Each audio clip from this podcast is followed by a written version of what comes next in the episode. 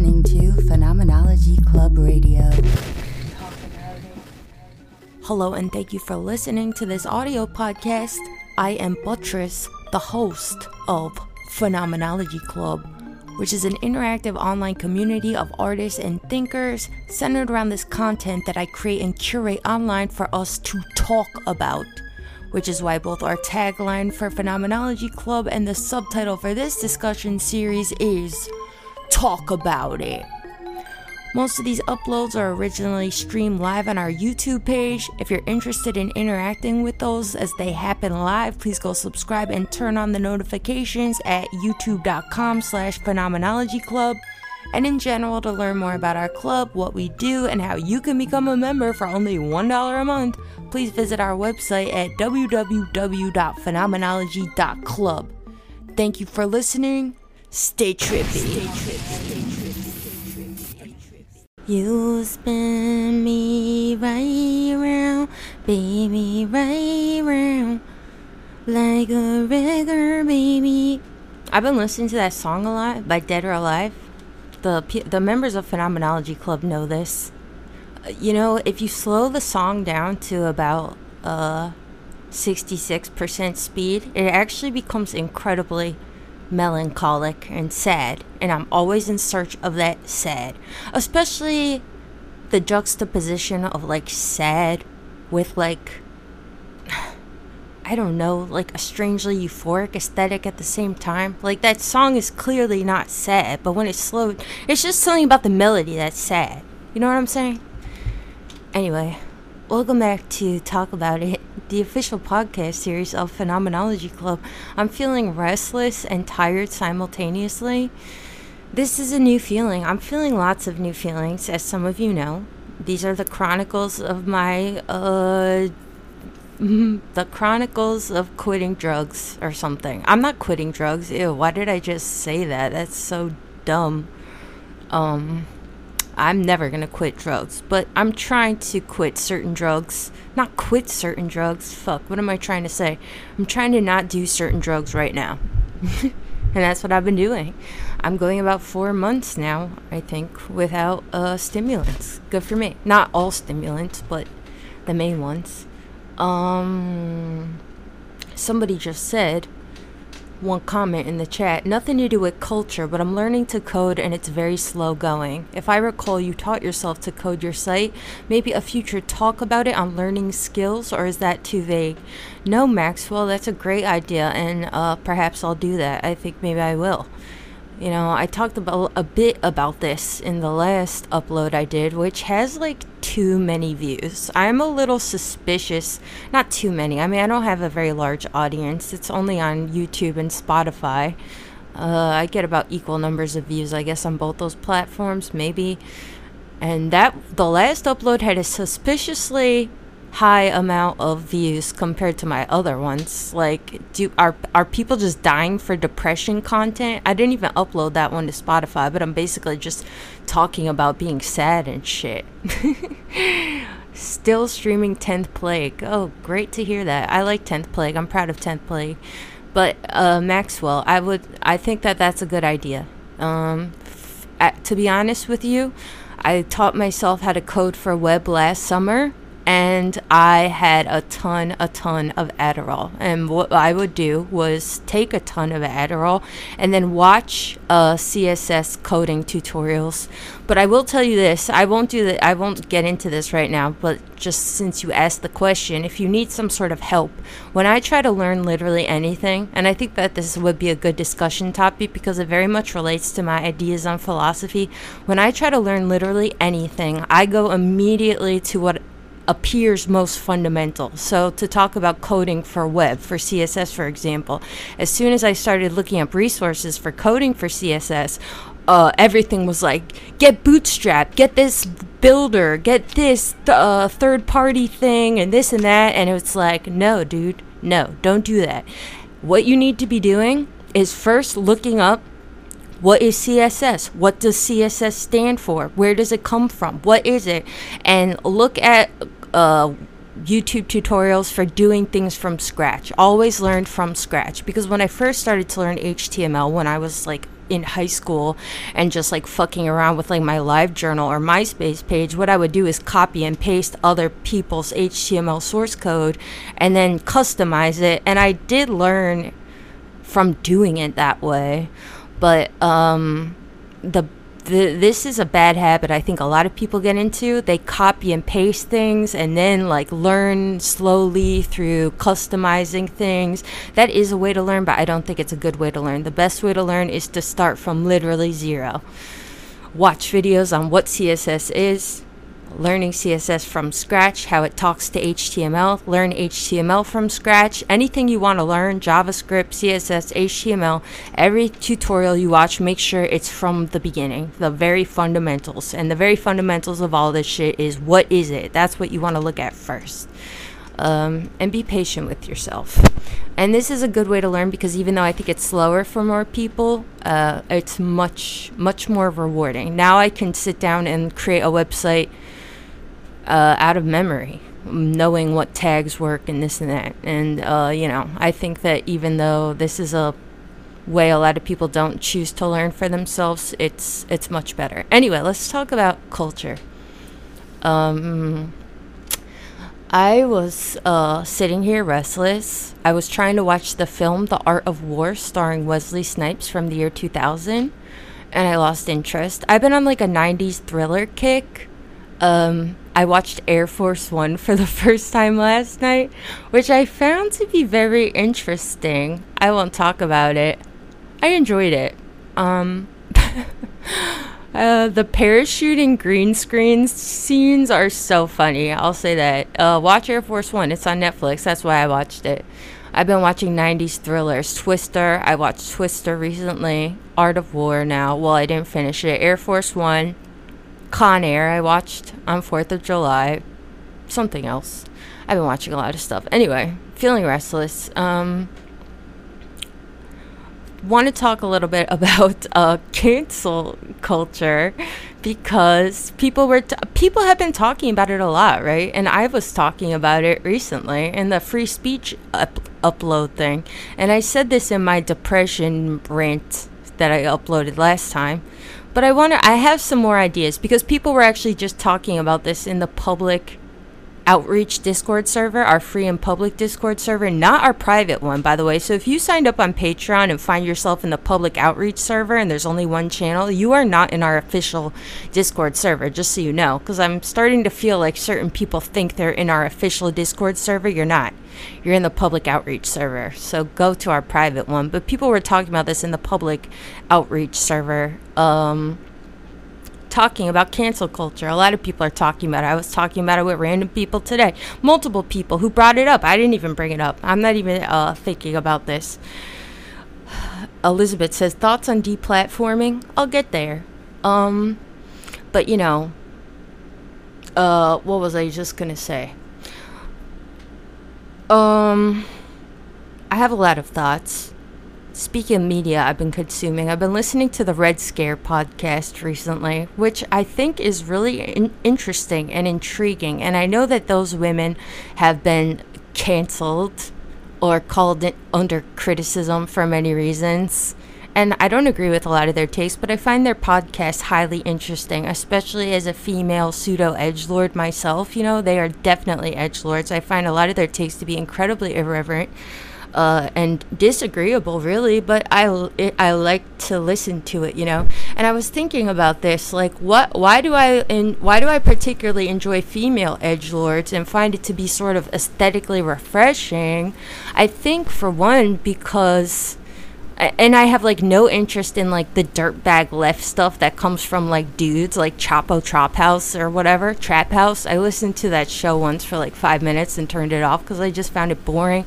I'm not really big on like edge bro culture, but it's refreshing from women for some reason. And I was thinking like, isn't it peculiar how when it comes to like men versus women, because I am ever the feminist and this is always on my mind it's like when a woman does something problematic, we just like throw the whole discography out the fucking window, you know. But with men, it's like we got even the most leftist, quote unquote, progressives these people like talking about the strength of Roman Polanski films, the strength of Heidegger's uh, philosophy, even though he's a literal Nazi and Roman Polanski raped a 13 year old. There seems to be this attitude, even among the most quote unquote progressive people that like you know people can be varied and interesting and even if you're a rapist or a terrible person maybe you made a good film something like this. Or maybe you had good points even if you're a nazi you had some interesting things to say about other things you know?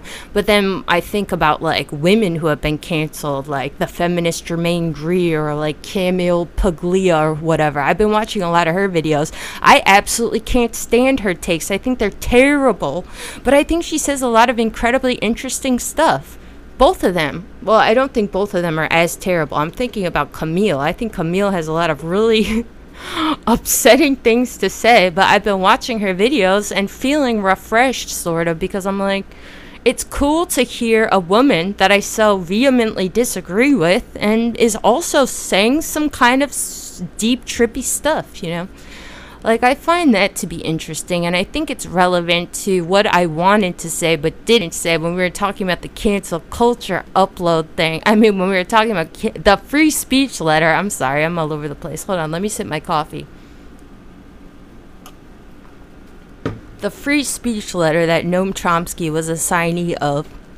I didn't say this, and in listening back to the upload, I was like, I should have given some examples because I think that it's obvious that the people who like rail the hardest against cancel culture and stuff, a lot of them absolutely are like these alt right type or right wing conservative type fucking morons that just like you know uh, they they they're upset because maybe they want to talk about the bell curve and racial IQ stuff and whatever type of social Darwinist bullshit, you know. And even though I think that is their right, like I don't want people to think that I'm aligned with this sort of a viewpoint.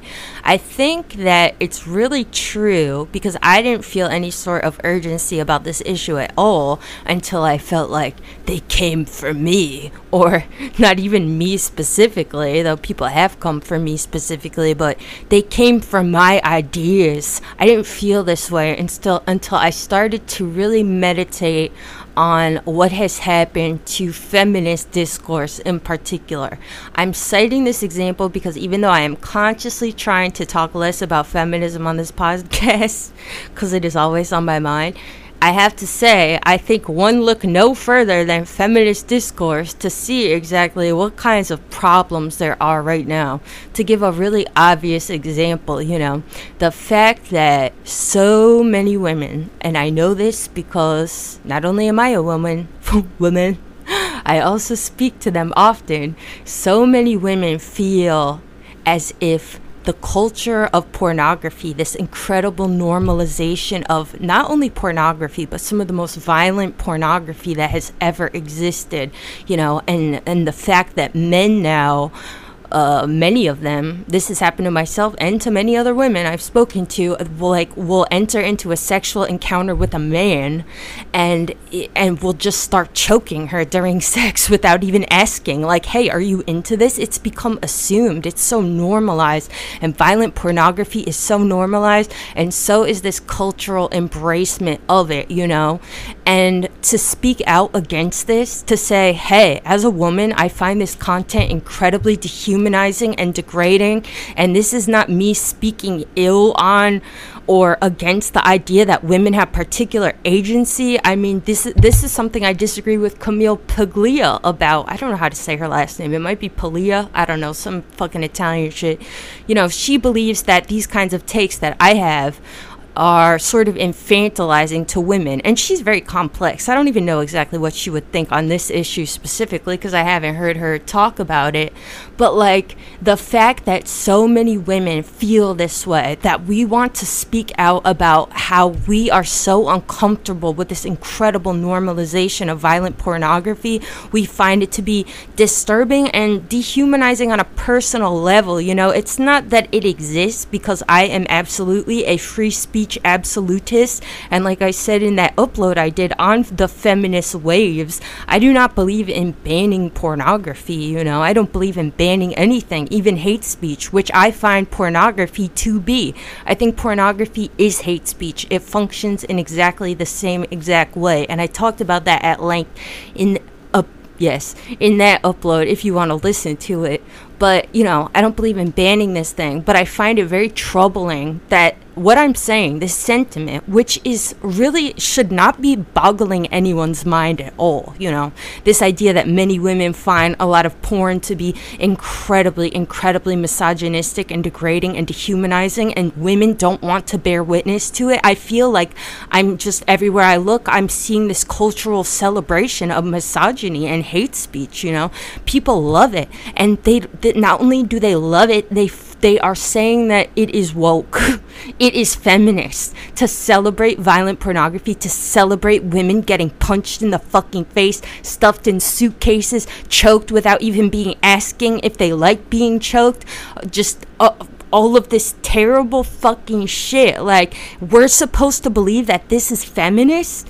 And look, as a free speech absolutist and somebody who absolutely values all discourse, even, you know, discourse uh, that I find to be personally terrible, like, I want this opinion to exist. I'm not against this opinion existing in the world, but the fact that if women like myself say outwardly, I'm uncomfortable with this shit. Can we please talk about how misogynistic this content is and all of this fucking beating up women shit and just like porn everywhere and men making jokes about our bodies and now we're being told that it's anti-feminist to speak out against it?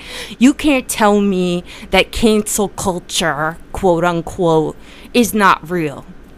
You can't tell me that because it's like I I'm saying to you I think that these people who believe that it is feminist to embrace these things, they absolutely should have the right to speak on this, you know? But I too sh- should reserve the right to speak out and, and say that I find it to be incredibly misogynistic without being called a swerf, which is something I have been called so many times, which I find at this point, honestly, personally, to be a compliment because it's like, well, I mean, RF is in the title. You're calling me a radical feminist. Like, yes, I am a radical feminist. And you seem to try to be manipulating something in a way that I find to be incredibly disingenuous to act as if I'm against sex workers themselves. Absolutely not. I was one myself for many years. Many of my friends are sex workers, quote unquote. Like, I have nothing against these women, but I have everything against the fucking patriarchy because I'm a feminist, okay? And I'm not gonna shave my armpits, okay? Fuck you. I can say what I want. The fact that I can't say this, though, is troubling. And the fact that my inbox looks like some fucking underground railroad of feminism uh, really upsets me too because whenever I've said this outwardly, I just get an impouring of women telling me, "Oh my God, thank you for saying this. I feel the same way. I can't talk about it with my friends. They'll call me a swerf or they'll call me a bigot, whatever. Like I can't speak about this with anyone. I feel as if I have no outlet for this. That should upset you, no matter how you feel about it. The fact that young women who are absolutely not bigots, they just have very strong feelings about how they want to speak out against things like, you know, what they find to be the overwhelming misogynistic nature of a lot of this pornography we're seeing, that is absolutely their right. The fact that they don't feel comfortable speaking out, this is the thing that I'm critical of when it comes to like cancel culture. So I definitely should have said this in the other upload because when I just generally speak out against cancel culture, I think people are thinking that like I want to have my edge lord takes openly without being worried that somebody's going to call me racist, homophobic. No, what what's at the forefront of my mind when I think about cancel culture is feminism. It's the fact that women are now not even allowed to make the most basic feminist 101 statements without being fucking canceled, called swerfs and bigots and whatevers. Um, And, you know, it's really depressing because the more you look into feminist history, the more you see that, like, this already happened. What we're witnessing right now is so, this happened already. It's called the feminist sex wars, this struggle between two schools of feminists, really. I mean, many schools of feminists were fighting in the second wave, but these competing ideologies, the radical feminist ideology versus the liberal feminist ideology, the liberal feminists are more on this side of pro porn pro sex work, you know, like pro prostitution, whatever, because sexual liberation. And the radical feminists are saying there can be no sexual liberation under patriarchy. You know, it's not that women are simply, uh, I mean, I find that so infantilizing. People tell me that it's infantilizing to be like against like general BDSM culture and shit because women can consent to being punched in the face and buried six feet below the earth to be excavated a week later. Absolutely, they can. But I find it really uh, infantilizing when people tell me I'm st- I'm just sexually repressed. Like, are you kidding me, bitch? I fucking I eat ass, okay? I eat heterosexual male ass. Uh, so don't tell me that I'm sexually repressed, okay? I was a stripper for many years. You name it, I've probably fucking done it. And I probably didn't enjoy it. I've just done it because why not? I like to try everything once, you know what I'm saying? Like, fuck it.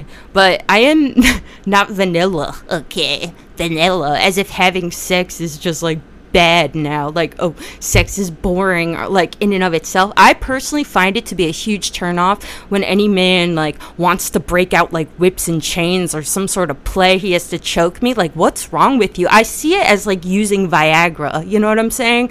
Like you need some sort of like weird conceptual aid to have a boner and get off? Like, is it really that fucking hard? What about the fact that sex just feels good? Why do you need this whole fucking pony show to bust a fucking nut? Like, you are sexually handicapped. I feel like so many men are sexually handicapped right now, and so many women are sexually handicapped too. And I find it just absolutely absurd. It would be funny if it wasn't so depressing that, you know, uh, so many people are they're they're sexually handicapped right now. They need all this crazy shit, you know, like just to get off. And it should be suspicious to many people that a lot of the kinks, quote unquote, the most popular kinks are choking women, punching women in the face, calling them dumb sluts. Oh, you like that? Forcing myself on women, kidnapping women, like fucking my sister when she's sleeping. Like if kinks are really just this thing that arises from nothing and should not be criticized in any proximity to society, then why, then what is the chances that they so greatly mirror realities of society, you know? Because I think about kinks, quote unquote, like this blueberry fetish or whatever. like people apparently are really turned on by that scene in Willy Wonka where that girl like expands into a blueberry. Like, uh, pretty much everyone has seen Willy Wonka. Why isn't this like one of the most popular kinks, quote unquote? Like, is there any sort of correlation between society and its most popular kinks? Absolutely. You're an idiot if you say that it hasn't, you know? And I think that all of this should be in discourse. That's what I'm saying, you know? Like, the fact that this what I'm saying here tonight is enough for people to call me a bad person, really think on that, you know, especially if you're a woman. Like, and I don't think you, I even have to implore you to think about this, but like, women my my women listeners i mean if any of you believe as if like cancel culture doesn't exist or whatever you know like think on this because this is what i'm thinking about these things need to be discussed, and they were discussed much more openly in the second wave of feminism, where basically, I mean, the movement ultimately kind of dissipates, and I would say is lost by the radical feminists to the liberal feminists, and now we are seeing what people could call liberal feminism, but I don't even know if you should call it liberal feminism at all because it's not feminism. There is no feminist movement. So it's really depressing too to see people basically cancel the real feminists, the ones that are saying totally reasonable takes like the ones that I'm saying right now and saying that no, now we're the anti-feminists and they're the feminists, the ones who are like just celebrating like men like counting down the days for 16 year old girls on Twitter to turn 18 so they can get them to buy an OnlyFans and let's all celebrate. And it's just so incredibly racist, too. I mean, to talk about like talks about decriminalization and shit, you know, like the women who started these narratives to talk about decriminalization, legalization of sex work, this is because of the fact that, you know, and this is something else that's not discussed ever, but, you know, I just watched that 13th Amendment documentary, and you know, they're talking about this growing prison population of the male prison population, the black male prison population. It's growing at this enormous rate that is very concerning. But nowhere did they mention that the female prison population is growing at twice this rate, over twice this rate, and many of these women are black women, Latina women, indigenous women, and many of them are being thrown into prison for nonviolent crimes because men commit the greater majority of violent crimes. We all know this. I believe it's 82% of women all women in prison are in there for nonviolent crimes, and uh, many of them are in jail on accounts of prostitution. So I almost look at like the uh, OnlyFans discourse, the sexual liberation discourse, all this. It makes me think of white entrepreneurs getting into weed, you know, and we rightfully criticize this. When we see all these white people out here like uh, i just went on a colorado tour with my friends from college. Like it's like these like six year old white people like going like eating edibles while like there's young black boys in jail over weed charges and black women you know? This is how i feel about the sex work discourse. You know it's like people celebrating onlyfans and like oh i i make money selling my bath water to creepy perverts that hate women but it's feminists like while like black women and latina women and indigenous women are just filling up the prisons at sec at twice the rate of the male prison population because of things like prostitution. And these white women are talking about decriminalization and legalization while also making it to be this like philosophical debate about sexual liberation and consent and all this shit while all these other women are just being thrown in prison and sitting there rotting while these fucking bitches bitches. I know a lot of feminists don't like my use of the word bitch, but you know what? Bitch. I love the word bitch. I'm from Jersey. I'll say it. You know what I'm saying? Like, and it's really concerning to me because feminism, I can't stress this enough. When you look at feminist discourse, it is the most backwards. It out of all of these because you know, we look at racial discourse, we look at discourse about LGBT issues, all of these things seem fairly progressive.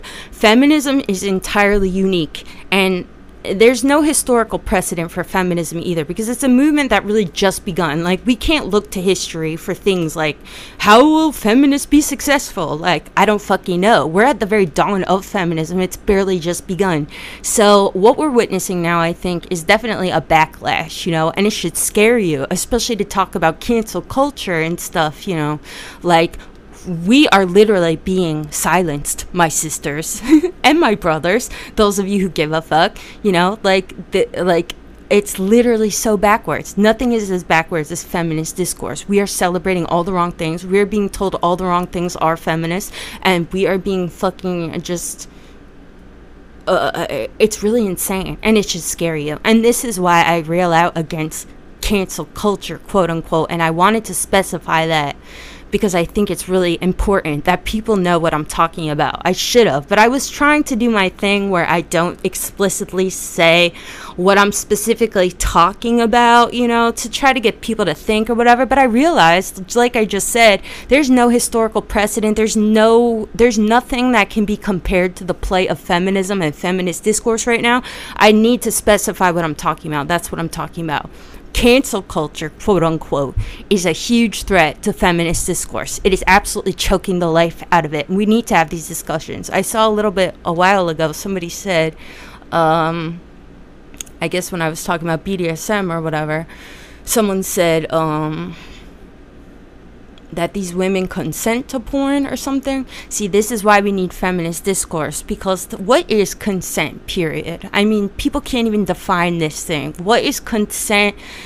on a purely ideological level and also what is consent under law you know because this is a thing that has raised uh, so much good conversation and discourse necessary discourse because you look to radical feminists like Catharine MacKinnon and what she says about consent. She says that the idea of consent itself is patriarchal, which has people in the now like, what? And this is what makes me so mad because she was writing like, what, 50 years ago? I don't know exactly how old she was, but I believe the last thing I read by her was from the 70s, and you know, she is writing about how consent itself is this thing that is manufactured and sold to women, and it basically places accountability on our shoulders to basically accept into this power relationship that we never even consented to being witness to, period. I mean, the idea that you make a choice between the lesser of two evils, maybe nobody consented to being in a situation where we even had to make such a difficult choice.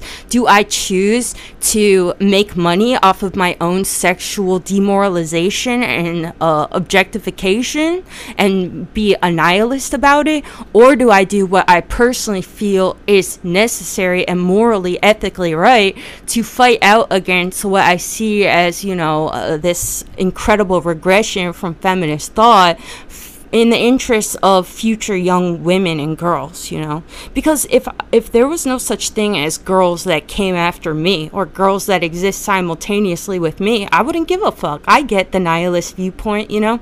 Like uh, that was my attitude when I was a stripper. Like I'm like, dude, these are the most women hating, disgusting fucking men I've ever witnessed in my entire life, but like what am I going to do? Like these men are the men that run our state offices. These men are in the police force. These men are uh, go to school alongside me.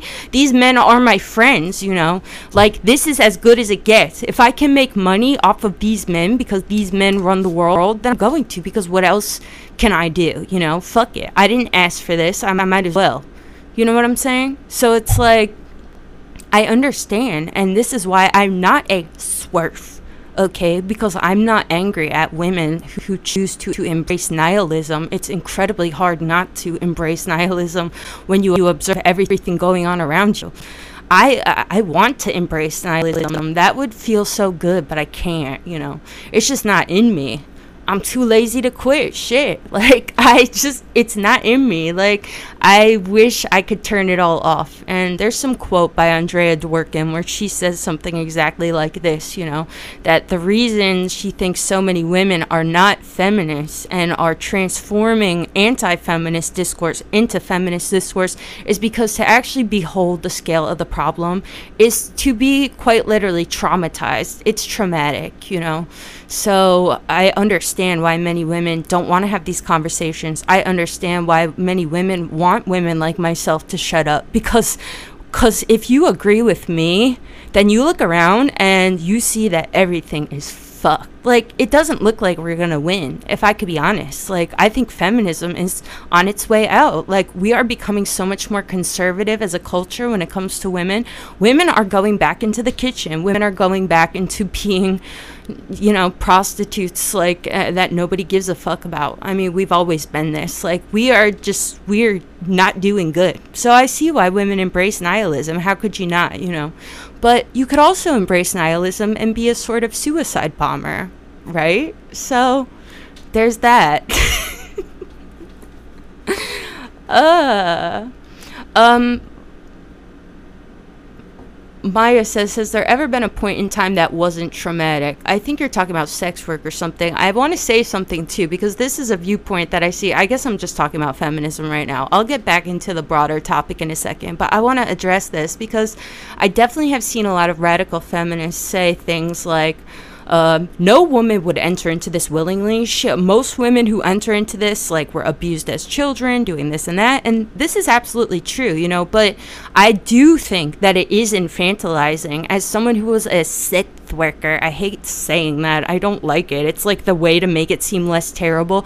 As someone who traded sexual favors for money with fucking women hating perverts, that's what I did. That's what I was. I will say that I wasn't traumatized into doing this. Like, I was not, Kimmy, stop calling out the FBI. I was not traumatized. I felt quite fine. Like, being naked for men, yes, it was demoralizing in a certain sense, but not in the immediate sense, you know? It was demoralizing because when I was doing this, I was thinking on, like, wow, isn't it so sad that women are so devalued in the eyes of society that they want this from us? I would never have any sort of pleasure from watching a man gyrate mindlessly on a stage with a fucking disco ball because I respect men and their accomplishments too much, you know. I wish so much that men saw us as something more than just these jiggling body parts, these like fetishized bodies, just objects of sexual commodification. That is incredibly demoralizing to behold, but I wasn't demoralized on a personal level like, "Oh, I'm traumatized by this fucking asshole." Like no, there were so many of them, and I still encounter them in daily life. Like, you'll go crazy if you're traumatized by each individual man you encounter. So, I will say, I think it is infantilizing to say that women who get into prostitution, who get into stripping, who get into whatever are like traumatized women with daddy issues. Like, no, I don't believe that at all. But, like I was just saying a second ago, talking about Catharine MacKinnon and consent and liberal feminism, you know, liberal feminism is a thing I'm opposed to, and it's this idea that like women have individual choice. That's wonderful. We all know women have individual choice as individuals, you know, but what we're interested in as feminists is what's going on at the socio-political level, you know. Uh, no political movement can have anything to do with ideas of personal choice and consent. I mean, when has this ever been true? And this is why I say I'm so troubled when you look at other movements. Like, have you ever heard this kind of discourse when it comes to things like racism, you know? Like, everybody has the agency to do whatever they want. Like, let's all rally let's all rally around Candace Owens and like uh, Terry Crews and whoever else is constantly getting dragged for being like for having like ignorant takes about race according to the rest of the group you know like why then for feminism do we have to rally around each individual woman's choice like the more you think about it the more you realize how fucking absurd and patriarchal it is and that everything i'm saying is true that feminism is fucking doomed we lost the script, girls. But I don't blame us because it's not our fault. I mean, it is on a certain level. It absolutely is, and we need to have accountability. So uh, I think that it is our our our responsibility to speak up. You know, but um. Oh, Genome says it's interesting to think about how there's no uncoerced labor under capitalism because you're constantly threatened by homelessness, starvation if you do not work.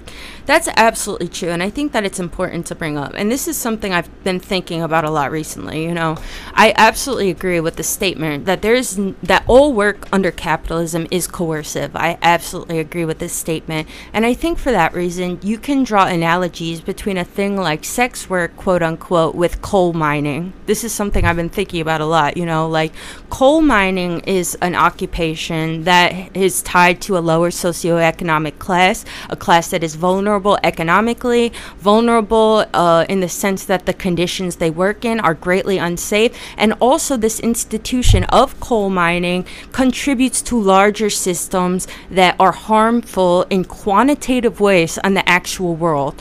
All of these things are absolutely true too of sex work, quote unquote sex work, quote unquote, prostitution, let's call it that, um, because there's nothing wrong with that word and there's nothing wrong with prostitutes. Prostitutes are amazing people too, just like all women. You know, many prostitutes are uh, tied to a lower socioeconomic class. A lot of these women are disadvantaged economically. A lot of them are uh, working in incredibly unsafe conditions, which is part of why we want to fight for something like uh, uh, what's the fucking word? God damn it, decriminalization, you know, like these women are incredibly, incredibly vulnerable. And it's also true that these institutions serve larger institutions that are harmful. You know, if we make the analogy to coal mining, why is coal mining harmful on an institutional level? It's harmful on an institutional level because it's bad for the environment. We know this to be true, especially as time goes on. And especially as time goes on, we start to see certain alternatives to coal mining, you know, things like nuclear energy. Well, how are we going to get a coal miner, a man who has never worked uh, or never even gotten his GED? How are we going to get him into some fucking nuclear program, you know? Like, we can't. What do we do? Do we just eradicate coal? Coal mining and leave these guys in the fucking dust? No. But can we just eradicate? But can we just keep going with coal mining too, even though we know it's a harmful institution? No. So what do we do? You know, we need to have conversations about like we need to have conversations about how we can make coal miners, how we can transfer them into other industries that aren't harmful for the entire world. Is coal mining morally wrong on an individual level? No. If someone wants to go out by themselves and coal coal mine and burn coal at their house, that's not a fucking problem, you know? Coal mining is only harmful as an institution. All of these things are true of sex work, and this is why I like the analogy, you know? Is there anything immoral about trading money for sex? No. I mean, what is morality anyway? Let's not go there. But, like, there's nothing wrong with this, you know? But is sex work harmful as an institution? Absolutely. The very scale of it is the problem. And not only the scale of it, but what kinds of women are, are more thrust into it because they lack educational opportunities, because they lack economic opportunities, because of systemic racism, because of classist issues, like all of these things, you know. So to just say, like, sex work is great, or it doesn't matter because all work is coercive under capitalism, like, great. I don't care. The same thing is true for coal mining. We're not going to keep coal mining, are we? We need to find alternatives to coal mining. We need to find alternatives for coal miners. We can do the same thing with women, you know. It's also true of a thing like heroin, you know like I think about heroin. Do I think heroin is wrong? No. I don't think heroin should be illegal. I think that people who get into heroin get into heroin for all types of reasons. And I honestly think this is my hot take coming through. I honestly think certain individuals can even have a healthy relationship with heroin. I absolutely believe that. Most people, no. I think most people cannot have a healthy relationship with heroin, but I genuinely believe that some people can have a healthy relationship with heroin. The same thing is true for sex work, you know? Does that mean that I'm going to then be like, everybody, let's do heroin. Like, heroin's great. No, I can fight for heroin being like decriminalized, but it's like, I'm not going to then say, let's all celebrate heroin. Heroin fucking rules. You know what I'm saying? So it just doesn't make fucking sense. I think that these analogies like work in this way. You know, why can't we have these conversations? We need to have them. This is why 40 minutes later, I was only trying to talk about this for a little bit, but this is why I rail against cancel culture. I want to have these kinds of conversations, but I can't because these fucking pink haired OnlyFans, like girls with cat ears and fake milk udders, are telling me that I'm an anti feminist while they go back to their DMs and talk to like 45 year old dudes being like, Ugh, can I, can I get some DMs of your sister? I know she's only 15. Like, you dumb fucking slut. Like, you know what I'm saying? It's just also backwards. So, this is why we must cancel cancel culture. but what do you guys think? I mean, do you agree with these general sentiments? Do you think that my fears are unfounded? I don't want this to just be like a discussion about like feminism, but you know, is there anything else that you think this is relevant to? Oh, I'll say something else because this is why I wanted to come into this. I see people fighting in the chat. This is that's cute. Keep fighting. Fighting is good. I encourage fighting. Um, something I was thinking about um, when we were talking in the public Discord server was the idea too that like we can say all damn day long like I don't like cancel culture like this this uh, we should be more open and accepting and this or that criticizing it as a literal culture. But I think it's important too to give merit to the idea that like maybe the problem is also arisen from the format itself you know? Because what is the thing that precipitated the advent of cancel culture? social media. Never has there ever been a time where everybody had their own soapbox on the internet, their own audience, no matter how small, you know. Like, uh, there never has there been a time like this where people can talk like this to other people and everyone can find an audience. I think that that's really something we need to think about because it's obviously the thing that created the culture that we're currently critical of. Maybe the problem lies with the format itself because what are the kinds of things we're suggesting? that people follow my ideas instead, you know. That's not going to happen. And if it does happen, what's going to what's going to ever prevent people from backsliding back into the thing we're currently witnessing and are critical of? I think we should also think about the format itself, the format that underlies this culture that we're critical of, you know? Um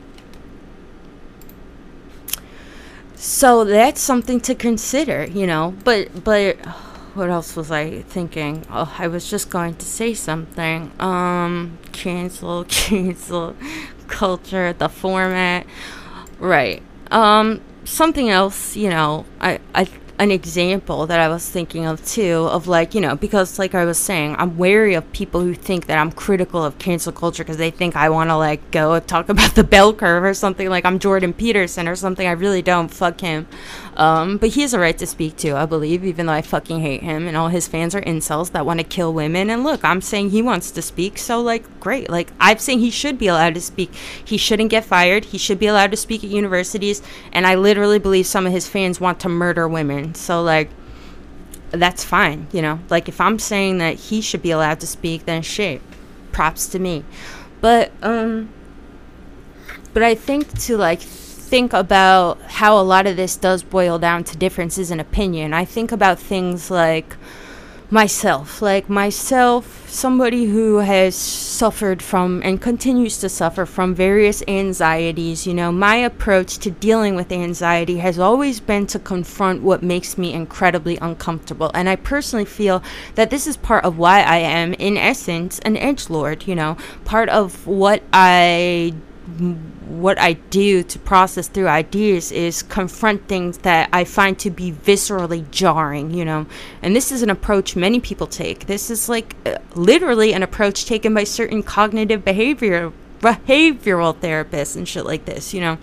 And then there's another type of people who generally wants to avoid anxieties, you know, they want trigger warnings for everything. And I think that this is an admirable approach to things too. It's their life, they should live it how they want, and we should each seek communities where we find ourselves comfortable.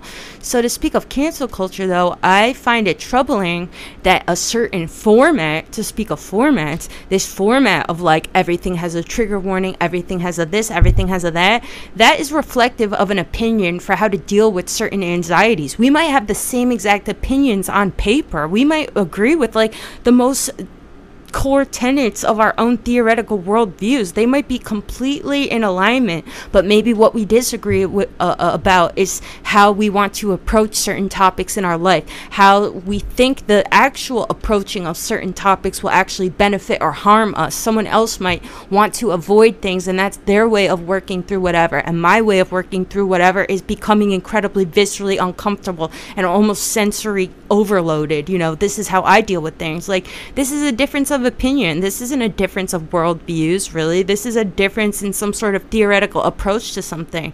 But with like cancel culture, you know, one of these approaches is being drowned out. So I think this is just a sort of arbitrary but illustrative example of of one of the problems that I think is uh, happening here. You know, like I'm trying to illustrate how I think that not everybody who's like, I feel this culture is restrictive and claustrophobic and I encourage free expression.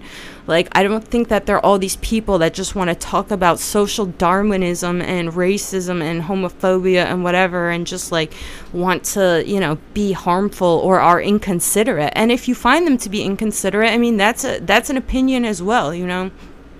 Uh, I don't know. Um, so this is why. This is these are some of my thoughts. Oh, I was just gonna say something, but then I'm looking at you guys fighting. What the fuck are you fighting about?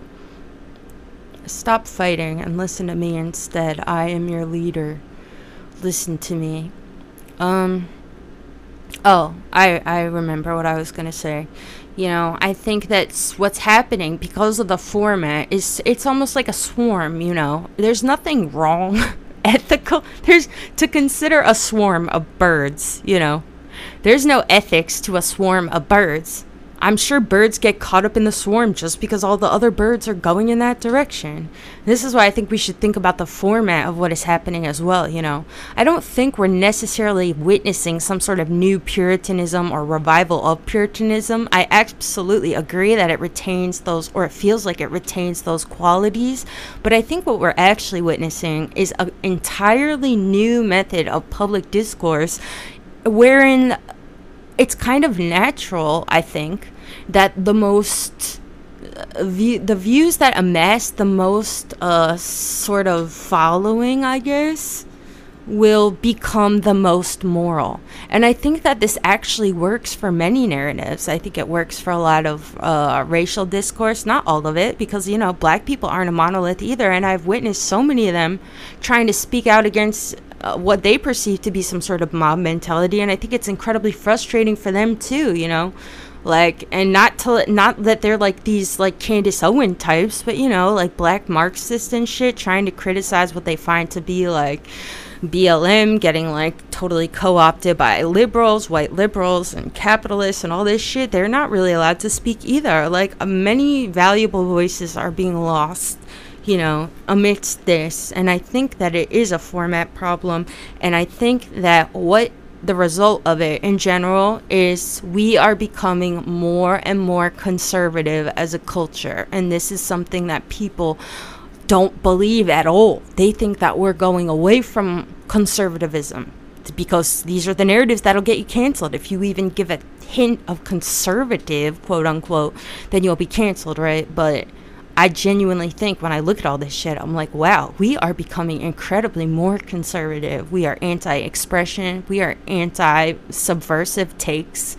You know, like it's all about conformity because conformity, I think, is a natural consequence of this very format. It's not even necessarily some sort of ethical thing that we're all complicit in. I think that the problem could very well be the format itself, and maybe we need to talk about different formats. What would be better formats? You know, what formats do we admire from the past? Or, oh, Lilia, feel better, be safe um, but yeah, we don't want to be conservatives because conservatives keep us stuck in the past. We don't want to be regressive like we're becoming with feminism and certain other narratives. So we need to find a better format so that we don't all become conservatives, huh? Huh? All right, I've been going for 50 minutes now. I'm tempted to see what you guys are fighting about in the chat, but I don't really want to know. Um, please give me a thumbs up, everybody because uh, that would really help. I hope you enjoyed this chat. I'm glad to see like 26 people in here right now. That's kind of high for my typical amount of views. Um,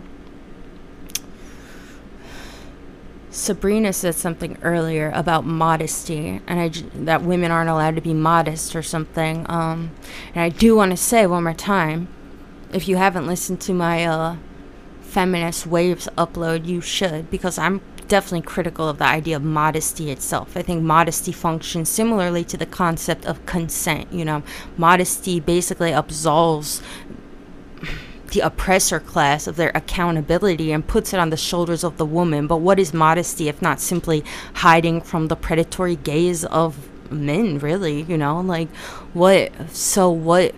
Why no woman is modest of her own volition. She's modest in response to a set of external variables that exist around her, you know. So I don't like this concept of modesty any more than I like this concept of sexually free. there is no sexual freedom under patriarchy, just as there's no there's no uh no work under capitalism is coercive what what what was the saying? I'm getting messed up. There is no such thing. All work under capitalism is coercive. All sex under patriarchy is also coercive, and so is the abstinence of it. You know, there is no sexual liberation under patriarchy, ladies. So let's be real.